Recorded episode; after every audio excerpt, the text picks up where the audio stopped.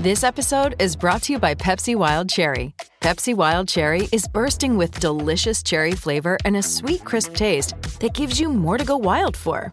Getting wild may look different these days, but whether it's opting for a solo Friday binge watch or a big night out, everyone can indulge in their wild side with Pepsi Wild Cherry.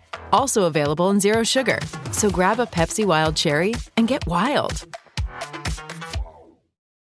G'day, Mike Hussey here, but you can call me Mr. Supercoach. KFC Supercoach BBL is back and there's 25 grand up for grabs. So what are you waiting for? Play today at supercoach.com.au. T's and C's apply. New South Wales authorisation number TP slash 01005.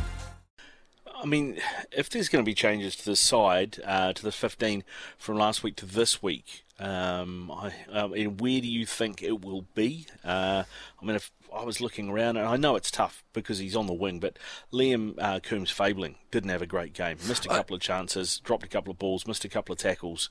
And I know he doesn't see a lot of the ball, so you notice him because he tend to be in one on one situations. But, I mean, he, I would imagine, is probably not going to be in this 15 this weekend. Uh, I mean, what about your thoughts on that? Yeah, look, it was a tough afternoon in some ways. He still did some really positive things. Unfortunately, the couple of mistakes he made were glaring. You know, they, they, they were impactful. You know, and look, this is you got to remember this is his first game, so Mm. you know you, you can't sometimes expect guys to come out there and be superstars. We, we know uh, Mosese Dawai um, had a challenge in his first game down in, in Queenstown against the Chiefs.